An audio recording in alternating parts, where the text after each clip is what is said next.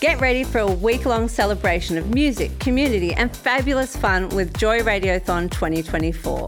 Joy has the largest collection of rainbow podcast content in the world, and you can help keep us out loud and proud by donating during Joy Radiothon 2024. Just go to joy.org.au slash radiothon. Mark it in your calendars because Joy Radiothon returns June 1st to 7th, and remember, we all flourish with joy. Celebrating 10 years on the air, thanks to Australia's only LGBTIQ plus radio station, Joy 94.9. This is QNN. Hi there. I'm Matthew Wade and this is your QNN update. Prime Minister Scott Morrison has continued to back his captain's pick candidate, Catherine Deves, despite calls to disendorse the Liberal candidate for Warringah due to her past anti LGBTIQ comments. Speaking to the media, Morrison said he would not be joining the pylon calling for Deves to be disendorsed, saying, There are ways she has expressed in the past that she no longer feels comfortable with. Deves, in a series of social media posts as well as blogs on her website, said trans children were surgically mutilated, compared support for trans children to the stolen generation, and likened her opposition to what she called gender ideology to the anti Nazi resistance. LGBTIQ advocates have asked the Australian Labor Party and opposition leader Anthony Albanese to spell out their plans for a religious discrimination bill. This follows National Catholic Education Commission setting an April 29 deadline for the ALP to explain what a finalised Albanese government religious discrimination bill will contain.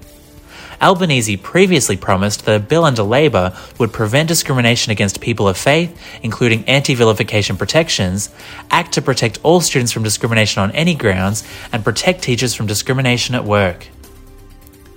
New South Wales will soon hold an inquiry into dozens of unsolved gay hate deaths, with Supreme Court Judge John Sackar heading the investigation into 88 unsolved murders committed against LGBTIQ people in Sydney from 1970 to 2010.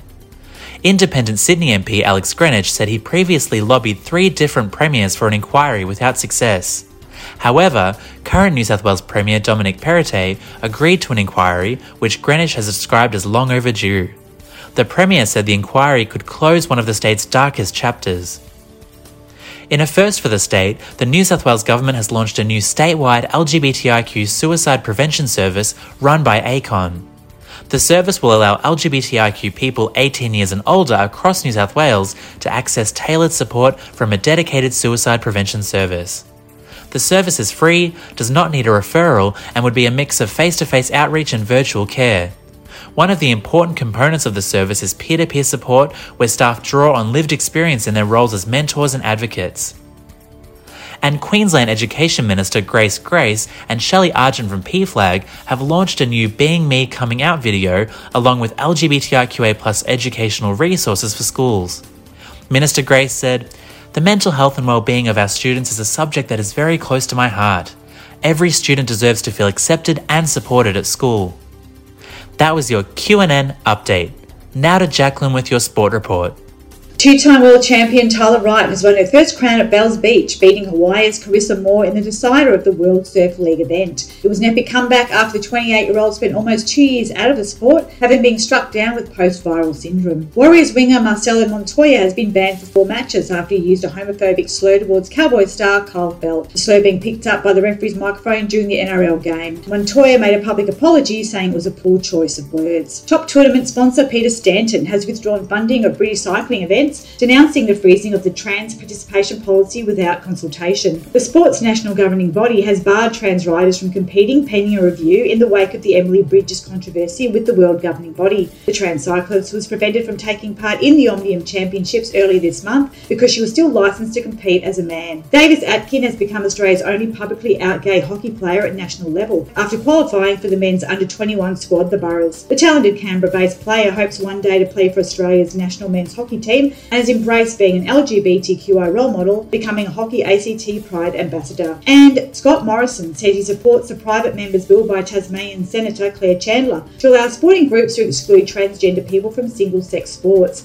However, the Prime Minister says there are no plans to introduce a government bill. Morrison faces increasing pressure to disendorse Liberal candidate for Catherine Deves after previously unreported attacks on the trans community have come to light. Deves compared her campaign against trans women playing sport to the Nazi resistance and has issued a public apology in the wake of her comments. Thanks, Jacqueline. That's what's making news in the LGBTIQ community this week. The Q and N team will be back here next week, or you can find us wherever you get your podcasts. Just search for QN. I'm Matthew Wade. QNN was recorded at Joy 94.9. Get your queer news and entertainment fix daily. Tune in to Joy 94.9 at joy.org.au or via our app. Distributed across the Community Radio Network with thanks to the Community Broadcasting Association of Australia. This podcast was produced by Joy Media. You can support Joy's diverse sound and diverse community this June by donating to Joy Radiothon 2024 go to joy.org.au slash radiothon. And remember, we all flourish with joy.